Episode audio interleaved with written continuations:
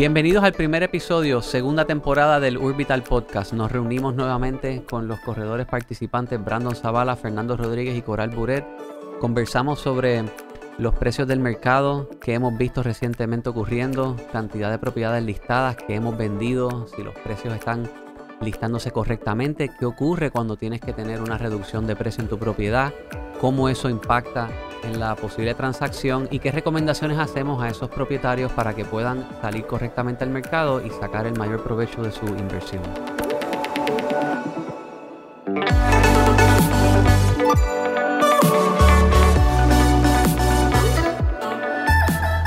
Bueno, regresa el Urbital Podcast. Me acompañan Brandon Zavala, Fernando Rodríguez y Coral Buret. Se hablan sobre los temas de bienes raíces. Quienes nos escucharon en la primera temporada, bienvenidos nuevamente a nuestra nueva audiencia. Gracias por estar aquí. Pueden revisar eh, la temporada anterior en la página podcast.urbital.io. Comenzamos. Eh, la primera temporada era el primer quarter del año. Estábamos hablando sobre temas calientes en ese momento, sobre los Airbnbs, los desplazamientos, eh, la ley 2022, el incremento en precio. En eso llega el verano, usualmente se dice que el verano es un poco más lento en transacciones y movimiento inmobiliario.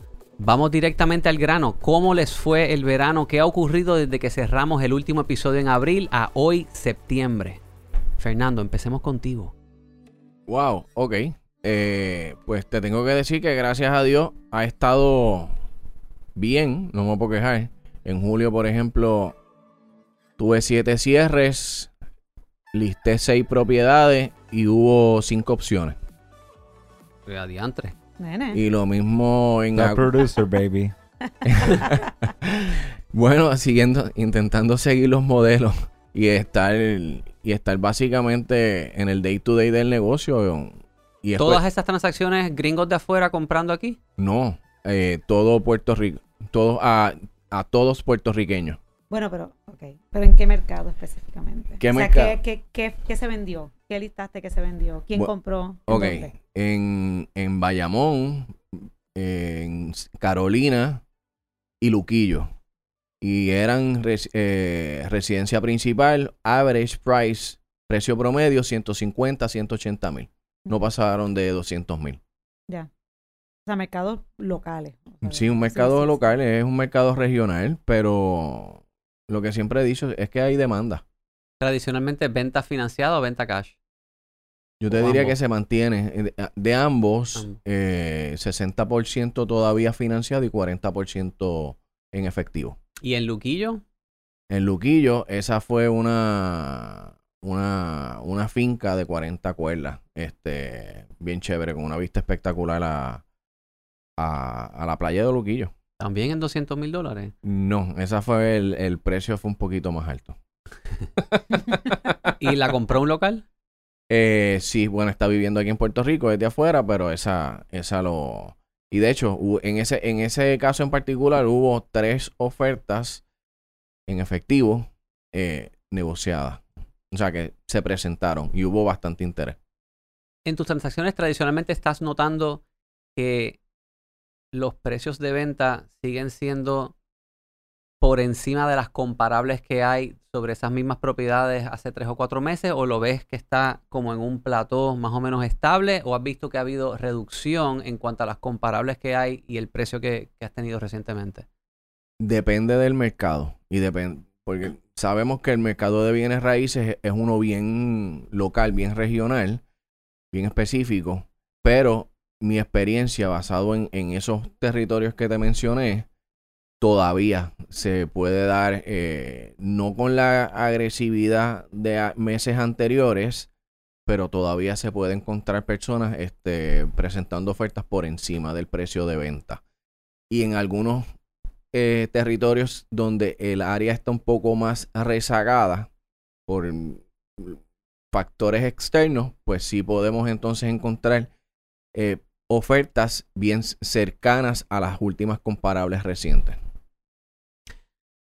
Ha habido un poco de movimiento en las redes, eh, en mercados un poquito más eh, ups- upscale, diríamos, que los are prices falling es la pregunta que se ha estado notando. ¿Qué tú has estado viendo, Coral?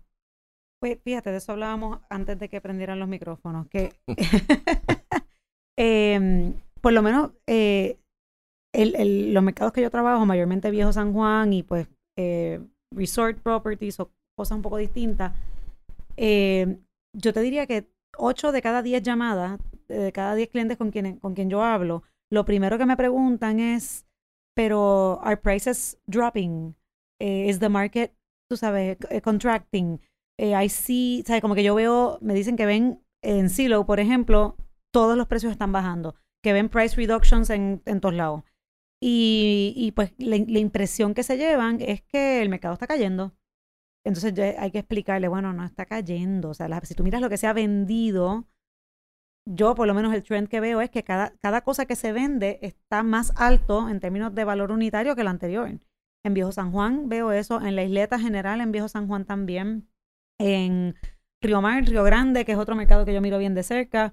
Eh, o sea, yo no veo que el mercado está bajando. Yo veo que el mercado está cada vez en aumento, aunque quizás, eh, digo, no, no me atrevo a hablar con respecto a, al, al rate al que está subiendo, pero yo no lo veo que está bajando. Yo no veo, yo no he visto un cierre eh, que se haya, que consistentemente estén cerrando en, en un valor menor.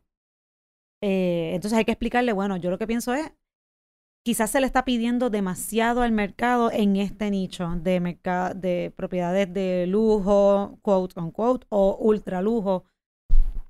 El mercado no aguanta lo que se le está pidiendo, pero no es que el mercado está bajando, es que ¿sabes? Hay un- Ah, la gente ha seguido priceando más agresivamente, viendo, viendo que estaba en subida, dijeron, ah, bueno, pues, pues yo sigo por pues, ahí para arriba. yo voy a yo voy a pedir más todavía a ver si algún loco me, me ofrece eso. Y es algo, cosa que yo siempre digo, yo no creo, yo no creo que el mercado está loco ni estuvo loco. Yo creo que estaba alto, estaba creciendo, pero si tú mirabas la data, eh, as- tenía, sen- tenía un sentido lógico. Claro. No es loco, no es random, no está a lo loco ni al garete. Lo que es lo que yo había dicho en el primer season, que nos habíamos acostumbrado a que todo estuviera bajando o que estuviéramos en una contracción. Y la realidad del caso es que, que se está recuperando. Los valores se estaban recuperando porque había o hubo actividad. Es que metieron eh, billones de dólares en esteroide a la economía. De hecho, yo estaba escuchando, estaba repasando, ¿verdad? Preparándome para el día de hoy, para el comienzo del segundo season. Estaba repasando los episodios del season 1 de Urbital. Y en alguno de ellos yo mencioné que en Viejo San Juan, pues un precio pues, razonable por una propiedad que estaba en buenas condiciones era 500 dólares el pie cuadrado. Obviamente hay variables que afectan ese valor, pero en términos generales, in or around that range. Hace, a finales de julio, cerró la venta más alta por precio por pie cuadrado en Viejo San Juan por una residencia y cerró en 925 dólares el pie cuadrado, Wow. sin vista al mar, obviamente bien restaurada, bien remodelada, todo lo que tú quieras, buen location, pero no tenía otros atributos que tú dices, ah, no, bueno, es que es la vista que tenía, no, era sencillo, Caleta de San Juan.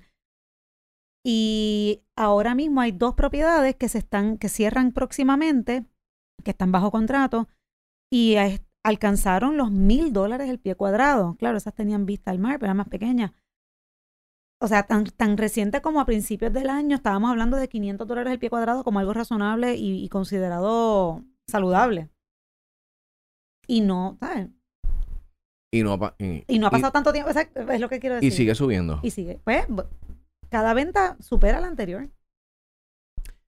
¿Afecta cuando una persona sale al mercado con su propiedad o un corredor lo representa y el precio que ponen quizás se va un poco por encima y entonces tienen que hacer ese price reduction que se ha estado viendo? ¿Cómo eso impacta en, en el proceso de venta? En el, ahí hay dos escuelas de pensamiento. Porque realmente eso es un elemento de mercadeo. Y eso ha sido una conversación que ha sido ongoing por muchos años. ¿no? Y, pero yo soy de la escuela de que mientras más cercana a la realidad tú estableces ese precio de venta, más oportunidades tú tienes de recibir la mayor cantidad posible de ofertas. Porque para nosotros, cuando una propiedad llega al mercado y tú la preparas bien, los primeros 30 días y cuidado si menos, primeras dos semanas es el, es el periodo más importante para tú presentar esa propiedad como Dios manda. Estoy totalmente de acuerdo. Y es que el cliente no es tonto. Y, y de hecho, yo creo que, y yo creo que ustedes pueden dar fe de esto, pero hoy día el cliente está cada vez mejor informado. Exacto. El cliente tiene mayor conocimiento del mercado. Hace Pueden más bajar research. Orbital Totalmente. ahora y pueden ver los precios y pueden hacer sus comparativas muy fácilmente desde la app. O sea, que él sale al mercado ya con un conocimiento de lo que, del mercado que está viendo. Eh, no es como antes. Bueno, es que nosotros mismos, digo, la industria bancaria en, en- para la década del 2010-2020, eh, promovió el que ese comprador se orientara, se educara, mejorara su puntuación de crédito, ahorrara para el pronto, hiciera todo eso y lo hizo. Entonces, pues eso es lo que estamos viendo ahora. Y, por eso es que entonces tú, uno cliente vendedor o agente que representa a ese vendedor tiene que orientarlo y tener esa conversación difícil desde antes de salir al mercado para crearle las expectativas reales. Porque nosotros podemos preparar todo eso y dejar que el mercado dicte el precio que estaría dispuesto a pagar. Totalmente. De hecho, a mí me pasó recientemente con, y, y fíjate, tú, tú usaste la palabra, yo soy de la escuela de tal cosa, pero es verdad, porque es- yo creo que la mentalidad, por decirlo de una manera old school, es déjame pedir alto para que me ofrezcan. Y Entonces yo Exacto. bajo. Pero hoy día eso no está Exacto. funcionando. El cliente sabe y el cliente quizás si tú estás muy por encima del valor real o, o- o valor aproximado de mercado, no lo va a considerar porque automáticamente piensa, esta persona está fuera de la realidad, no es una persona que está approaching este negocio como algo razonable. I'm not even going to engage. Sí, porque piensa que no va a tener la oportunidad de si somete una oferta que sea aceptada. Que está perdiendo el tiempo, vamos. Exactamente. Y otra cosa que me he dado cuenta, por lo menos en el mercado un poquito más, más, más upscale eh, y, con el, y con el cliente extranjero específicamente, y esto era algo que estábamos comentando el otro día con unas colegas, eh, ellos llegan con un presupuesto o por lo menos una cantidad que quieren gastar en, en vivienda para cumplir con sus decretos, con su, ¿verdad? Lo que necesita. Y él ve propiedades que están en ese range. No, no están haciendo ofertas por lo general. Ellos hay mucha, hay mucha venta que está yendo full price. Y es como que, bueno, tú estás en precio, me gustó la propiedad, está turnkey, está perfecta, pues te doy tu precio. Entonces, me pasó recientemente con, un- con una propiedad que estaba eh, po- eh, anunciada en 1.5, un poco por encima del valor real. y la corredora que me trajo el, el cliente, yo le digo, mira, hay margen, porque se había hablado con el cliente por lo mismo. La mentalidad de no, pide tanto que yo bajo. Y yo le digo a la corredora, mira, hay un margen, tráeme una oferta. Y ella me dice, es que él no va a hacer oferta. No va a hacer oferta. O sea, él va a comprar lo que, lo que le guste al precio, si, si está el precio adecuado. Y ese cliente se me fue y terminó comprando en el precio que realmente estamos vendiendo ese apartamento ahora, pero en otro complejo. Fíjate, el puertorriqueño acostumbra más a regatear. Exacto. No necesariamente es la misma costumbre con, con la clientela de Sí. Es afuera. que, que se está cambiando en, en, en, en cuanto a ese elemento eh, de la forma de manejar el precio o la expectativa de precio, se está cambiando. De hecho, puedo hacer una anécdota de mi historial con mi familia, que eh, somos de González Padín, las tiendas. Y en el 95, cuando las tiendas cierran, sale un artículo sobre muchas de las cosas que González Padín fue primero en hacer. Mi bisabuelo fue el primero en emplear eh, sales girls, eh, empleadas mujeres vendiendo. Y una de las cosas que también eh, mencionaron es que González Padín fue la primera tienda en establecer precios fijos a todo su inventario. Antes era mucha costumbre en cualquier comercio regatear precio. Y esa costumbre la, se ve hoy día hasta en, en el dealer del carro cuando vas a comprarlo, en las propiedades. La gente acostumbra, ponen alto y, y- y negocian, pero quizás la costumbre debe ser mejor. Busca un precio más a tono con lo que el mercado pueda decir y si la gente quiere subir y pelear por ella, pues que lo hagan y Sí. suban. Es que yo te tengo que decir que en el 95% de las veces que puedo hacer eso o que ese cliente vendedor se lo permite, pasa. Por ejemplo, la casa, una casa en Jardines de Country Club en, en, en julio fue en julio, que ya, se, ya venía con unos aumentos en las tasas de interés y yo, y yo pensaba que la demanda iba a ser un poquito más, más, más aguantada, pero volví a hacer un open house, fueron 20 personas, se presentaron 10 ofertas buenas y se fue 13 mil dólares por encima del precio de venta. Este, y lo mismo hace poco vendí un apartamento y ese fue, la casa de jardines de Country Club fue en 163 mil y lo mismo, vendí un, apartamento estudio aquí en Guaynabo en 70 mil dólares, se puso en precio en 70 y se terminó vendiendo en 75 mil. De la experiencia que tienen usualmente el, el propietario interesado en vender, usualmente quiere vender por encima de lo que ustedes recomendarían. ¿Se te hace difícil a veces convencerlo al precio que tú recomiendas salir o, usualmente los encuentras bastante llevaderos a lo que tú recomiendas? ¿Cuál es tu experiencia? Yo te diría que es un 50 y 50, eh, pero en la medida en que tú le va a depender de uno como corredor, la propuesta de valor o, o lo que tú le estás ofreciendo en la forma en que le vas a manejar el proceso de venta. Y si ellos entienden eso y de igual forma le llevas las comparables y, el, y le explicas el por qué tú llegas o recomiendas ese precio de venta, 80% de las veces están eh, willing, a, abiertos a recibir esa recomendación. Urbital tiene un hito, llegamos a mil usuarios que han bajado el app. Los hemos, los hemos llamado a todos y siempre interesados en buscar, quieren conocer, porque o están en un proceso de herencia o quieren tasarla, tienen diferentes razones, pero están buscando llegar a ese informe que Orbital les puede generar, que pronto ahora la versión en Android sale para noviembre. Estamos ya terminando la nueva fase que vas a poder comprar un informe detallado que te va a dar ese precio, ese rango de precio más accesible. Así que nuestra experiencia ha sido que sí quieren encontrar información y luego cuando les menciono, mira, quisieras que un profesional te asesore un poquito más sobre el precio, muchas veces acogedores a, esa recomendación. Sí, porque detrás de ese precio viene la parte humana o el expertise del profesional de bienes raíces que le puede preguntar si es una urbanización que es una casa de esquina o queda dentro de la una línea, o sea, no es lo mismo una casa terrera o los features o las características de esa propiedad que no necesariamente este y hay que evaluarla físicamente. Sí, es como que ese valor intrínseco que no necesariamente te lo dan los números de eh, cuánto se vendió pies cuadrados, precio por cuadrado, sino ese valor extra de porque pues que no se cuantifica, que es más y yo creo que haciendo análisis de mercado nos damos cuenta cuando de momento una urbanización, una casa se vendió a 15 dólares más el pie cuadrado y es que vemos que hay una piscina y extendieron tejasa y hay porch y todas esas cosas. O por ejemplo, hay cosas en cuestión de los tejenos y fincas que a lo mejor tú no puedes considerar una tasación porque una tasación no te tasa un cuerpo de agua. ¿Cómo tú le pones un valor a un precio de agua?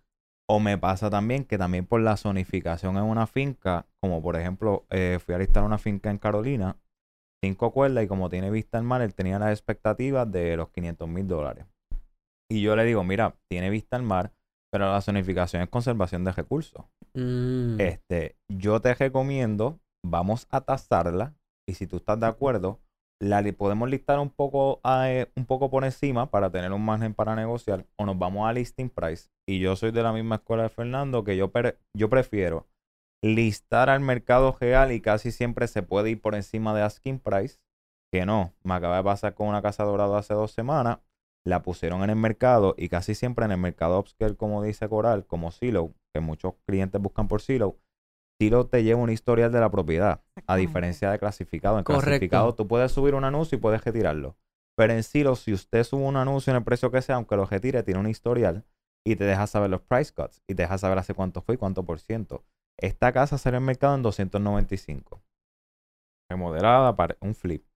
En los primeros siete días parece que no recibió llamada y bajaron 100 mil dólares, un 33%. Cuando yo entonces voy con mi cliente que hace ese price cut, el, o sea, la primera, el primer pensamiento que tuvo mi cliente es, hay algo malo con la propiedad. Total, me, sacaste las palabras de la boca. Cuando llegamos, hay otra compradora viendo la propiedad, pero otra compradora con un inspector realizando una inspección que le va a tardar tres días porque, ¿por qué tanto price cut? Y de 195 que bajaron, habían 10 ofertas, la mayoría era 210, pero aunque era cash, quería sacar póliza de título, quería una inspección, quería un reporte este, de ingeniero estructural. Se pierde la confianza. Y cuando pasa eso, la oferta de 210, aunque era la más alta, era contingency a esas condiciones y 90 días de término. Mi cliente ofreció el 195, cejando en 7 días así, aceptaron los 195. Pero a lo mejor si la estrategia hubiera sido distinta del saque, este, hubieran podido conseguir más rendimiento, pero esa estrategia yo pienso que no es que estamos bajando, yo considero que a lo mejor es un crap market en el que estamos sideways y todavía no hemos bajado, pero en mercados como los 100, los 110 o los 120, hay personas que se nos están dejando de precualificar en el transcurso por el alza de intereses, porque son los que están más como quien dice budget tight y de momento cuando suben 0.75 o un por ciento de interés, pues te dejan de precualificar. Exacto. Una oferta que hay en Orbital también a cualquier propietario es precisamente, pusiste tu propiedad, tienes el rango de precio, quieres solicitar una tasación, lo puedes hacer desde Orbital y se les recomienda, hay un pool de tasadores profesionales que trabajan referidos que nosotros podemos generar y precisamente te podemos recomendar una tasación para que tengas unidad de un precio más aproximado. yo creo que se trata todo de educación. O sea, yo creo que mientras el, mientras el cliente esté más educado, cliente no solamente comprador, sino el vendedor también, pues mejores decisiones va a tomar. Pero eso que tú mencionas, o sea, el, ver el historial, el ver que lleva tanto tiempo en el mercado, ver price cut tras price cut, eso lo que le resta es este credibilidad y confianza. Y lo, primero que piensa la persona es, ¿qué pasó? ¿Qué tiene de malo? ¿Qué, por, qué, ¿Por qué? Y sospechan. Sí, por eso yo cuando veo la resistencia del cliente vendedor o una expectativa bien fuera de lo de lo común, extraordinaria, siempre les recomiendo una tasación que por una pequeña inversión, estamos tomando una gran decisión, que es la venta de su casa y posiblemente el mayor activo que usted pueda tener, nos vamos a la segura. Y está en usted, al final del día usted decide si acepta o no. Este, pero no, tomamos una decisión informada. Y muchas veces a mí me ayuda porque es un ente objetivo que no tiene que ver conmigo y quizás el dueño no puede decir, ah, no, esto es una estrategia para venderla rápido. No, mira, vamos a buscar a alguien objetivamente o incluso de tu confianza que nos prepare y en base a esa tasación yo me puedo dejar ir, pero yo quisiera hacer eso antes de salir al mercado. Inclusive, a lo mejor no, no necesariamente llegamos a un acuerdo en el precio. Vamos a suponer que él quiera 250, la tasación llega de 200 pero yo también como corredor y el cliente vendedor sabe que vamos a tener que buscar un cliente comprador que esté dispuesto a, poner esa diferencia entre los 250 y el precio de y el valor de tasación. Y ya tú sabes, tienes un plan de acción y sabes dónde estás parado. Sí, yo creo que hay que, hay que desarmar un poco la, la, la mentalidad de, y esto yo sé que, ¿cuántas veces lo han escuchado? el vendedor te dice, bueno, pero ¿y si viene un loco y me lo da? Eso a mí me vuelve loca. y, hay locos. Bueno, hay locos, pero... De vez en cuando hay locos, pero cada propiedad es tan particular. Este, Exacto. Pero cuando tú estás viendo propiedades residencial, que tú tienes tantas comparables al lado, porque por ejemplo, tú puedes tener cuatro comerciales uno al lado del otro, pero uno puede ser una gasolinera, otro puede ser un Walgreens Cajitel, otro puede ser Office Space, y otro puede ser uso mixto y cada uno va a tener un análisis completamente distinto aunque estén side by side. Pero residencialmente tú no te puedes ir mucho más allá de, las colindantes que tienes. Yep. Bueno, excelentes perspectivas y puntos. Este concluye el primer episodio del Orbital Podcast. Recuerden que para llegar a un precio estimado correcto, certero, recomendaciones sobre un profesional corredor que los pueda ayudar o un tasador, el Orbital App está ahí para ustedes. Síganos escuchando en los próximos episodios. Pronto seguirán saliendo. Tu mejor aliado a la hora de listar.